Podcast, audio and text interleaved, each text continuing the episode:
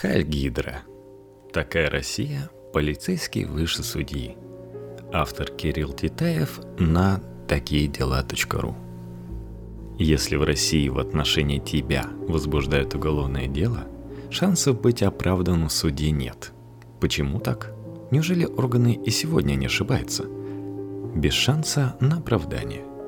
Российская система уголовного правосудия устроена так, что если ты стал обвиняемым, то тебя почти обязательно осудят. И до суда вырваться не получится. Следователи прекращают по реабилитирующим основаниям всего около 0,2% дел. Но если следователь решил передать дело в суд, обвинение поддерживает прокурор, это 95% случаев, то все. До 2016 года суды оправдывали одного из 500, то есть те же 0,2%. Это не значит, конечно, что все остальные отправляются в тюрьму. Российские суды при выборе меры наказания достаточно гуманны. Реальный срок получают менее 25% подсудимых, остальные – другие виды наказания или вовсе прекращение дела по нереабилитирующим основаниям, в связи с примирением с потерпевшим, амнистией и так далее. Для основной массы подсудимых, среди них 60% безработные, 20% занимаются ручным трудом. Это выглядит как суд отпустил. Подумаешь условно, ну будет участковый заходить, ну поехать без согласования никуда нельзя, так никуда и не нужно особенно. Подумаешь штраф, иногда его можно заплатить, иногда уклониться. Взять с такого человека обычно нечего. А вот для обычного, приличного человека это неприятная вещь он получает судимость или запись привлекался к уголовной ответственности, если его дело было прекращено по нереабилитирующим основаниям. Это не только ущерб для репутации. Условный срок – это необходимость согласовывать с уголовной исполнительной инспекцией свои выезды за пределы места постоянного проживания. Это значит, что каждая командировка – день, убитый на визиты и согласования. Каждый выезд к родственникам, друзьям на отдых – то же самое – с поездками за рубеж еще сложнее. Часто обвинительный приговор – это ограничение списка должностей, которые может занимать осужденный. Вот такой кейс. Человек заведовал в одном из регионов госархивом. Он нанял водителя, но машиной не пользовался. Через месяц выяснилось, что водитель на работе не появлялся, и директору архива была вменена растрата бюджетных средств в пользу третьего лица – водителя – Зарплату за месяц тот получил. До шести лет лишения свободы. Но суд отпустил.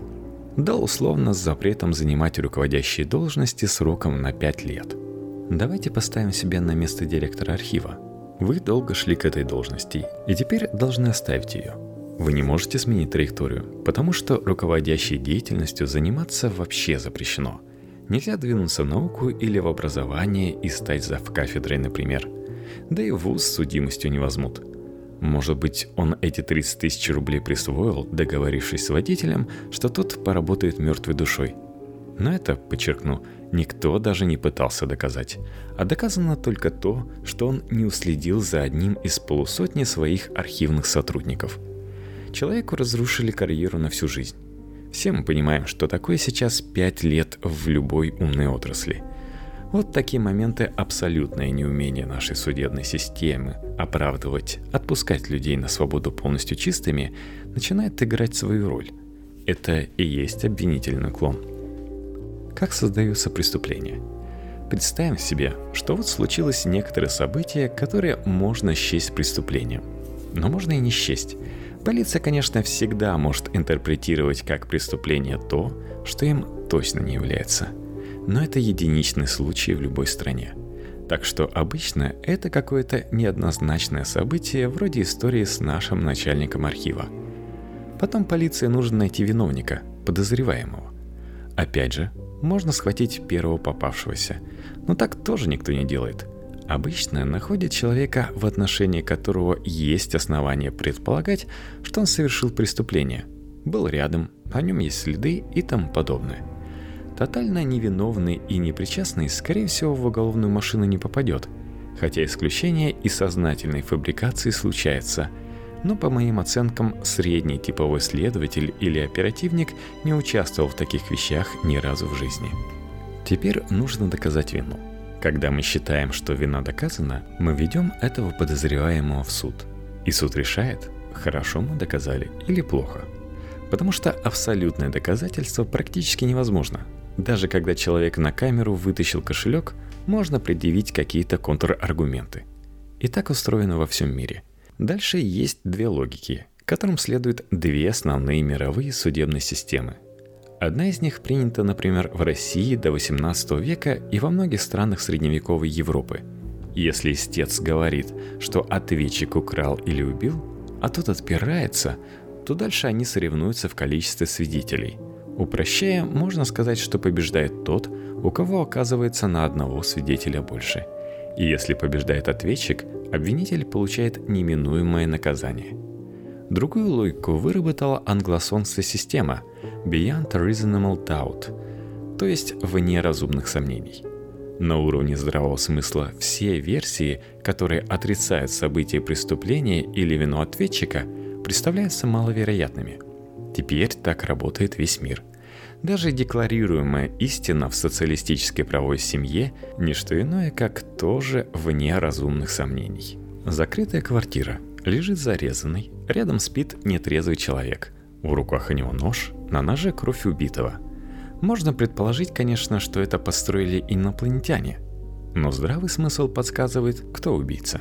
Итак, во всем мире наш полицейский обнаружил нечто похожее на преступление, нашел подозреваемого и собрал улики. Запись видеокамер, данные телефонных соединений и свидетельские показания, доказывающие его вину – Принес это прокурору, тот одобрил. В России принес следователю, тот оформил это в виде уголовного дела и отнес прокурору, который поставил свою визу. И все это передано в суд. Суд начинает судебное следствие. В англосаксонской системе это больше похоже на новое следствие, в континентальной системе на проверку работы полицейского следствия. Но в обоих случаях суд разбирает то, что произошло по существу – это значит, что наш прокурор и следователь немного рискуют. Они решили, что их версия находится вне разумных сомнений. А суд может решить иначе и оправдать. Конечно, судья всегда и везде гораздо чаще соглашается с обвинением, чем наоборот. Потому что люди, которые готовят обвинения, представляют себе, как работает суд. Около 40% оправданий, которые были в дореволюционной России, это не признак гуманизма, Отсутствие профессионального предварительного следствия. Именно на это упирают те, кто говорит, что никакого обвинительного уклона нет. Прокурор и следователь уже отсеяли ненадежные дела. Но тогда получается, что они ментальные близнецы с судьей. Они всегда одинаково оценивают доказательства. Некоторое количество оправданий является логичным с точки зрения здравого смысла. Почему? Представим себе, что мы показали одну и ту же рекламу трем людям – и двоих она убедила, а третьего нет. Это нормальная ситуация. В и судопроизводстве оценка достаточности доказательств тоже проводится на основе внутреннего убеждения. И то, что кажется достаточным обвинителю, время от времени кажется недостаточным судье. Так возникает оправдательный приговор. Но в России этого не бывает. Все, что кажется достаточным следователю и прокурору, всегда кажется достаточным судье – Единственное, о чем идет реальный спор в зале суда – мера наказания. Там у судей есть большой выбор, и пользуется он этим выбором довольно гуманно. Гуманнее, чем в США, например. Но принципиальных расхождений с обвинением у судей не бывает. И это противоречит логике уголовной юстиции. Почему судья заодно с прокурором? Почему так происходит в России и в других странах бывшего СССР? Почему у нас профессиональные судьи оправдывают 0,2%, а если учитывать дела без прокурора, ближе к 1%.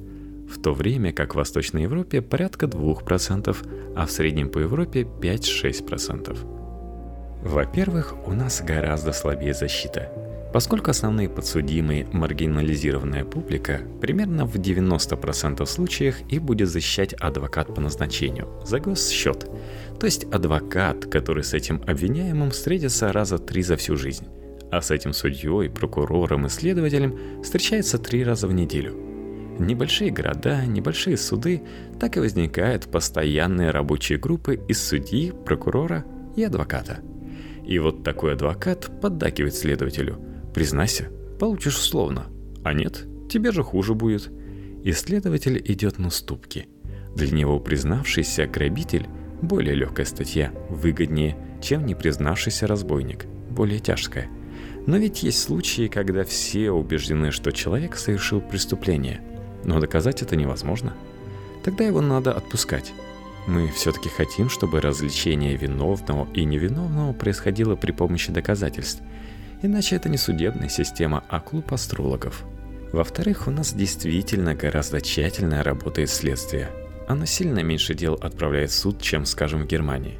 Все сомнительные дела откладываются, потому что система оценки следователей и прокуроров такая, что оправдание в суде – это трагедия для них обоих.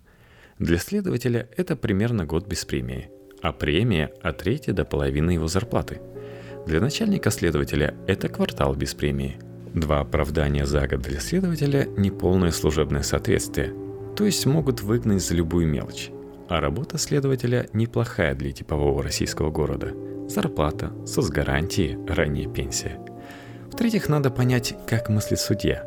Перед ним стоит человек, который признает себя виновным, более чем в 90% случаев, и который не особенно себя защищает.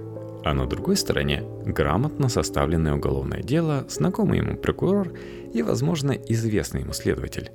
Судья помнит, какой удар по благополучию прокурора и следователя может нанести оправдательный приговор. И главное, судья дико перегружен. Для него залог успешной работы – отсутствие конфликтов с прокурором, из-за которых могут возникнуть сбои – у него нет мотивации писать оправдательный приговор. А если бы и была, он не умеет этого делать. Никогда не учился. Я знаю суды, где есть специальный судья, который передает дело, когда оно сложное и понятно, что есть шанс на оправдание. Этот судья сидит и постановляет оправдательные приговоры за весь суд, потому что она умеет их писать так, что они устаивают в апелляции. И все молятся на такой судью, Отсюда, кстати, распространенные среди осужденных мифы про то, что есть судьи, которые всегда оправдывают. Нет, просто есть судьи, которым передают сложные дела. Наконец, решившись вынести оправдательный приговор, судья и сам сильно рискует. Главный показатель, по которому оценивается его работа – количество приговоров, отмененных в более высоких инстанциях.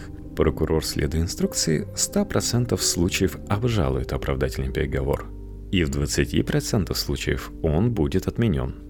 Для сравнения, обвинительный приговор будет обжалован только в 25% случаев, отменен или изменен лишь в 20%, каждый пятый из обжалованных.